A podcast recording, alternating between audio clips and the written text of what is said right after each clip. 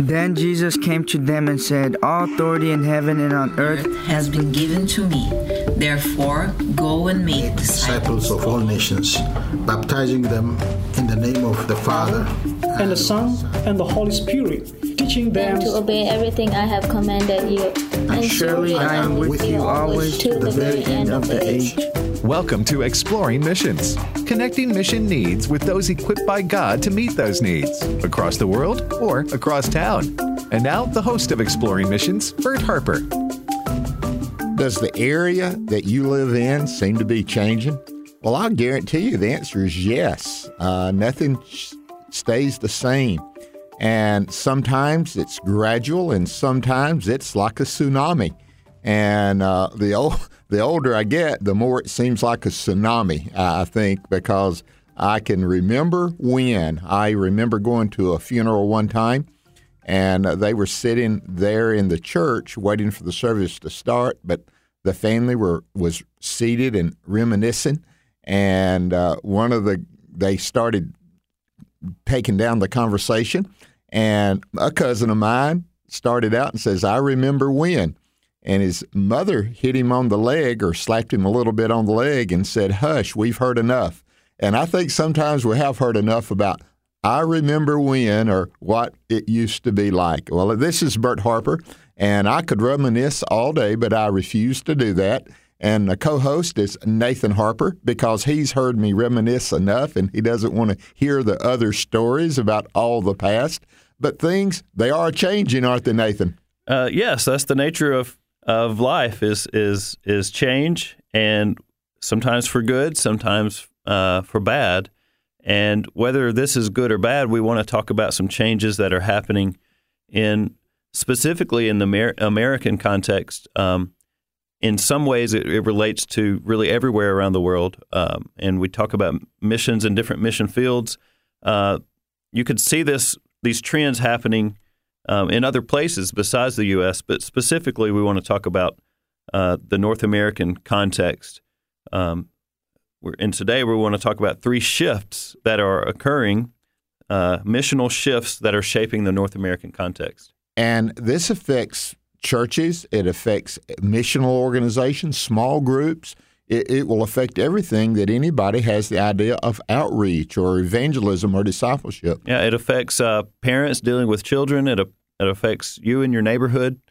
Uh, so it, it has effects whether you recognize it or not. Um, they're there, and it's good to look ahead and, and, and kind of catch the trends and see what things are happening so our witness will be more effective. And uh, again, it's I think it's biblical to understand uh, what we're what we're the the times that we're living in. That sounds like a Bible verse somewhere. Brother. Yeah. Uh, First Chronicles twelve thirty two uh, talks about uh, the men of Issachar who understood the times and knew what Israel should do. You're not to stick your head in the sand and and let it go by and pretend it's the same. No, I think the the men of Issachar provide a good model for us for the church to understand the times and places, the context, if you will, cultural context uh, that we live in, and then also know what we should do uh, about it and how to reach people living in that context. Well, let's take this journey. And again, this is exploring missions here this weekend. We hope you're having a great weekend. And Nathan's going to lead us through these three missional shifts that are taking place here in our own country and shaping the way we might look at missions and outreach. So take us on this journey, Nathan. All right. First, the first shift we want to look at is um, is the demographic shift. Okay, and specifically what we're talking about when we say demographics, uh, we want to talk about the move of the population, and it's already occurred a few years back. It it it, it went over the fifty percent mark, but the move of the population from uh, rural, more agricultural areas into the cities, into urban areas, um, more industrial kind of kind of places. So, uh, a one word to describe this would be urbanization. So what what happened is a lot of the churches uh, go to the places that are easier. You want to plant churches where you will have quote success far as the world and success far as planting churches is seeing one grow and reach people. And uh, found out it was easier in the suburban area and the rural area than it is in the urban and inner city area. That's and that's right. where, but yet that's not where the people are moving to uh, uh, the suburban. They, that took place earlier, and now it seems to be going back in. Right. So there are more people now living in uh, in cities than outside of cities here in the U.S., and that's also occurring in around the world as well. Um, but just a few little notes about this to kind of confirm this. So the United States is becoming more urban at an average rate of about 1 million additional acres per year. So all the U.S. cities are growing at a rate of 1 million acres per year. So the cities are getting larger, even geographically, in physical in physical uh, in physical ways. Um, so that's really the equivalent. Imagine this: it's the equivalent of adding a new urban area the size of Los Angeles, Houston, and Phoenix combined. So we're basically taking three large American cities and adding that uh, in land area to the U.S. every every year. That's that's beyond comprehension. If you want to know the truth, It is. It's it's sprawl. You can call it urban sprawl, if you will. Um, and so the U.S. urban areas have more than quadrupled since 1945. Okay, 1945, the U.S. was majority rural population, but now it is more urban population. Well, a denomination that I'm a part of, and you've been a part of, Southern Baptist has a the North American Mission uh, Ministry there, and uh, they, matter of fact, they identified that issue a few years ago and identified some cities that we had kind of, neg- well, I don't say kind of, we had neglected. Would you say that's okay? Yeah, use neglected, run run away from, um, not been as successful in, maybe. And so they purposefully identified this issue of urbanization and said, we're going to put some resources into trying to reverse what we did in a decision. I, I'm not, I don't think it was purposeful. I think it was the whole idea of, okay, let's go where, you know, it's easier. It's always that way. Uh, I was I majored in math the first two years of my college career, Nathan, and you, and they were taught especially geometry and trigonometry. Find the quickest route, the easiest route, and go there. Sometimes I would get the right answer to a math problem, but I would it, go around the world to get it, and the professor would say, "Bert, here's the formula. Take this formula, and you'll have you won't have five or six different steps. You only have two. Right. And so sometimes taking the easier route of going to the suburbs or rural area, uh, you know, and men- mentally we could justify that, but not biblically. You cannot justify that. No, I mean, and and talking about uh, numbers, um, here's one. So every four out of five, four out of every five Americans live, work, and or play in U.S. cities. Okay, that's four out of five live, work, and or play. Some don't live there; they they commute in to work, um, and some play. That's considered um, just some sort of activity that ha- they have to go to the city to to engage in. Well, a lot of the cities they talk about their day population and their night population. Right. The day population, because of what you're talking about, the commute, it it doubles at least, and maybe even more many Right. times. Uh, and then when they go back out, you know, it goes back to quote the living That's right. population that lives there. So if if if you're just take away the American concept of things, take away even the city concept of things, and just say just look at those numbers. If if you're trying to reach a group of people, in four and four out of those, of every five of those people, four out of every five are in, can be found in a certain place at certain times. Wouldn't would it not just make strategic sense to go to that same place and not ignore that, right? It does. So that's what we have when we're talking about urbanization in in American cities. It's going to take some creativity to get that done. It, it it will. But God is the God of creation. I believe He gives what we need in order to accomplish His will. That's right. So the first missional shift is urbanization, and just plain and simple, we want to encourage you to pray about and consider whether you're uh, a leader in your church or just an individual who is feeling maybe led to uh, be more active in in engaging people with the gospel, we want to encourage you to go to the cities. Maybe the city that's closest to you. Maybe there's a city that God is putting on your heart. Uh, begin praying for for a city, uh, but go to the cities. It's time the church quits neglecting and turning their back on it. I recently uh, talked to a pastor, and the summer, you know, trips that they take, youth trips, which used to be nothing but pleasure and singing, and now most of the youth trips that I hear about have to do with missions and discipleship. That's a great improvement over the in the youth ministry, in Yes. Estimation. And they left here in northeast rural Mississippi and went to Philadelphia, Pennsylvania, to right downtown in the inner city. And he said, "You talking about, you know, now again, their city's closer." But the idea is that man, there's people there who desperately need the Lord, and go, Amen. go. All right, let's talk about the second shift that's taking place in North American context. And we want to talk about the socioeconomic shift, okay? And this, this kind of fits a little bit in with urbanization.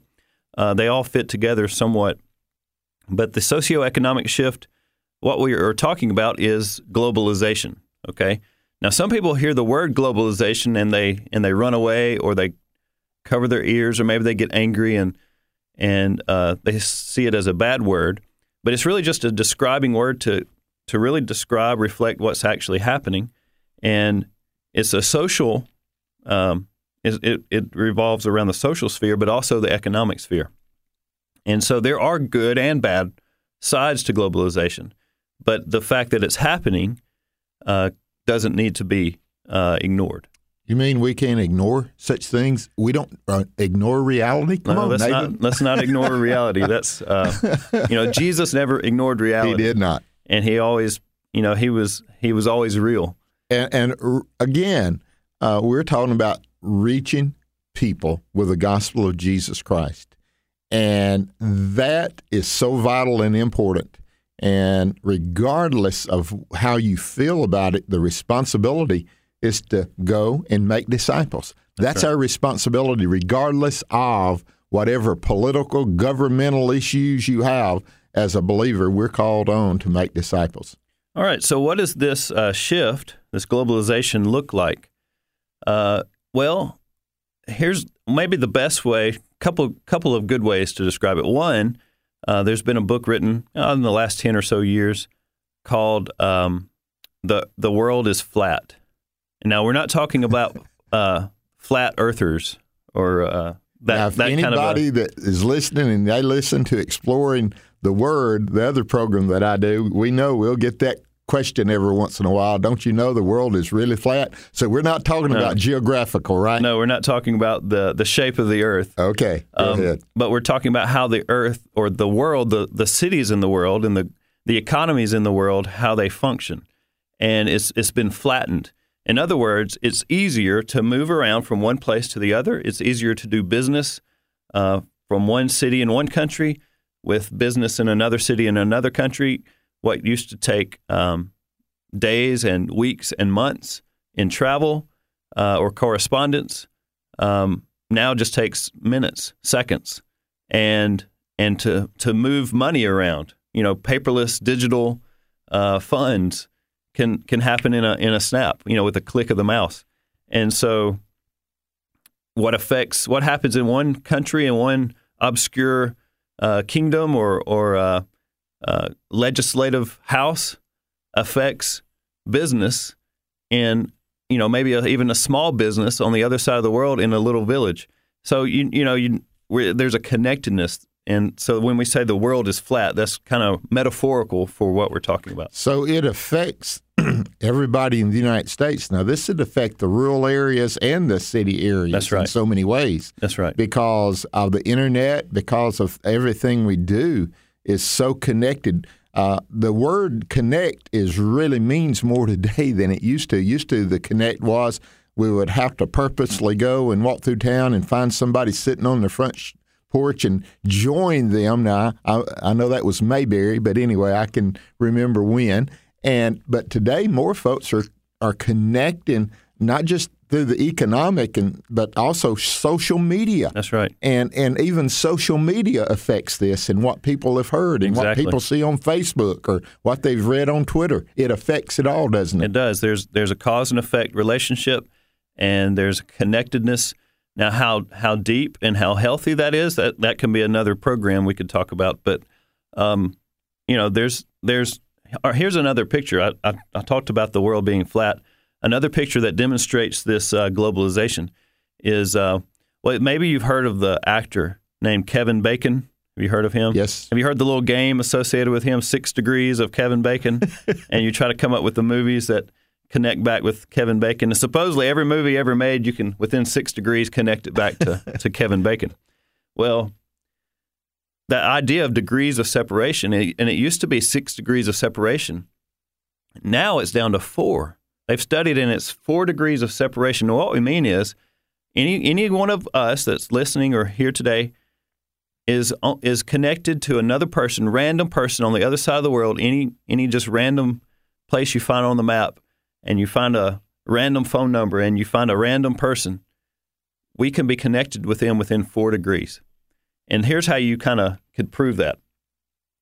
Uh, somebody randomly gives me somebody's name, some Chinese guy in some village in in uh, rural China, and within four other people, I can take a package and and ship it to him if I wanted to. I could take something and put it in a package and and have it shipped FedEx or UPS or something. And I if I don't know this guy or know where he lives, I can think of somebody. I, I have a friend that lives in Hong Kong. I'll ship it to so and so in Hong Kong, and they're a little bit closer to this guy. Well, my friend in Hong Kong might know somebody on the mainland and can ship it over there, maybe Beijing or somewhere. Do you see what I'm saying? Yeah, yeah. And within four degrees, we're all connected with any individual on the on the planet. And so we're not sailing the seas anymore the way we once did. So here's here's what I'm saying. There's the danger of trying to do discipleship and missions uh, like we did back then. The message hasn't changed, but the methodology is Yeah. completely different. And- and and for some of us, that's that's eye opening, but it's real. And regardless if you want it or not, yeah, we long for the good old days, part of them, not all of them. And uh, yes, but it's not there anymore. We live in this real demographic shift and social economic shift. It has happened. Yeah, and it's in in some ways you could see the potential for excitement in that we don't have to be the uh, the Robin Robinson Crusoe type missionary to pack up everything and go to the other side of the world, and you know on this deserted island all by ourselves and and be this hero type uh, messenger uh, that saves the world. We can just simply make a connection with whoever God has put in our lives and share the gospel message and see that go viral and see them share the message with people and then they would share the message with their people and it, and it, it, it just naturally happens to get to the other side of the world Sounds like the tale of two cities is the best of times and the worst of times, Nathan. Yeah. And, and that's has that always? I think that's always been the case. now Go one, ahead. one thing that um, has been um, when we talk about mission work the way mission work used to be done or seen to be done uh, before globalization uh, there was this saying uh, that people would use from the west to the rest. In other words, the the travel of the gospel, um, the message of the gospel, the mission work would would have to go from the west, either the U.S. or you know Britain or an, a, a Christian European nation, uh, would have to go from there into all the other places around the world where the gospel witness kind of was lacking or did not exist. But that's not the case anymore. In fact, um, there's been such a shift, even in when it comes to Christianity.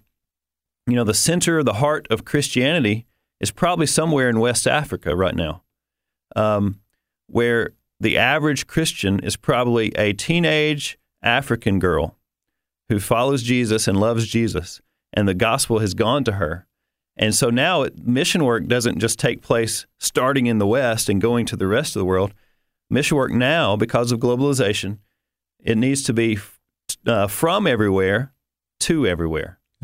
But our connection is is because of the possibility of we were talking about earlier about transfer of the financial funds and transfer of information. That possibility of us being connected with that girl to aid her in carrying out her Yes. mission is real too. It, it opens up even greater possibilities for those of us who are sending That's right. and giving, doesn't it? Uh, we're talking about global partnerships. We are, yeah. It's not just me doing it by myself, the hero, um, you know, the great white hope, if you will. It's nothing like that. It is it's the body of Christ working together and carrying out the Great Commission. This is how Jesus intended it from all along. Makes you think of Revelation at the throne, where all the people from all the nations of the earth, people are going to be gathered around the throne. That's right. So uh, it's it's already happening in the area of carrying the gospel of Jesus Christ. That's right. So we want to encourage you. This is kind of an action point uh, tied to this shift. Is we want to encourage you as a church, as an individual, as a family, to be intentional to make global connections. Now, uh-huh. you might not know someone on the other side of the world, but you probably know someone that is from another part of the world who is living near you or connected with you in some way. Have you noticed, even in the churches where I've been, and they've gone on an international mission trip, that they make connections with the people there? Yeah. And because of all the internet connections, they stay friends with them and help them and pray for them. The connections are not that difficult anymore. No, they're not. They can be made, but you need to be intentional. It's, it takes intentional uh, thinking and, and think strategically about that, how God has placed that person in your life for his purpose of making disciples of all the nations. Well, so this is Exploring Missions, Bert and Nathan, and we're talking about three shifts, that three missional shifts that are shaping the way we need to do missions here in North America. Yeah, so let's move on to the third shift. And this one's kind of a combination of things, but we want to talk about the philosophical spiritual shift that has been taking place really for a while here in America, uh, in other places as well. Um, but to kind of alliterate it to help us remember, we, we're really talking about tribalization and trivialization of the truth. Okay. Trivialation. Yeah, trivialization. So I making it trivial, making truth trivial. Um, you could you could call that postmodernism if if you would like. Uh, but when we talk about tribalism or tribalization, um, what we're talking about is we're moving from a modern uh, period into a postmodern period of of philosophical thought, and even it's affecting just daily life. Um, your generation, my generation, uh, we were much more. We're kind of. I was on the tail end of modernism, probably, um, but we were much more individualistic than younger generations coming up. Younger generations, you can call them the millennials or whoever. Um, they're more connected. There's a even a greater se- seems like there's a greater need for them to be connected uh, with one another or with a small group of people who think like them and act like them. There's a sense of needing to belong, Uh, and and so uh, you know if you could point to a lot of people have pointed to the the curse of the modern American is loneliness. You know, well, the younger generations are growing growing up, and they're less individualistic. They're more tribalistic. In other words, they have the need and desire to belong. Um, it's an overflow of that individualism, but at the same time, they're finding some uh, a little bit of success in that, and so that need to belong. And I think we need to take great note of that and how to share the gospel uh, with younger people. Um, what if what if our churches became a place for them to belong? Yes. Um, and as they belong, they they grow in their belief in who Jesus is. You know, you go back to the first problem that man faced was not sin, it was aloneness. And God made Eve. Yeah. So God has made the church to help fill that need of aloneness in individuals' lives here upon earth that are that need a desperate relationship with God through Jesus Christ, Nathan. That's right. Uh, we could do a whole show on this one shift, uh, but as time is running out, I just want to jump to uh, maybe a final point about uh, trivialization of the truth, uh, tribalization of society. Um, but it comes down to really what I see as biblical neglect.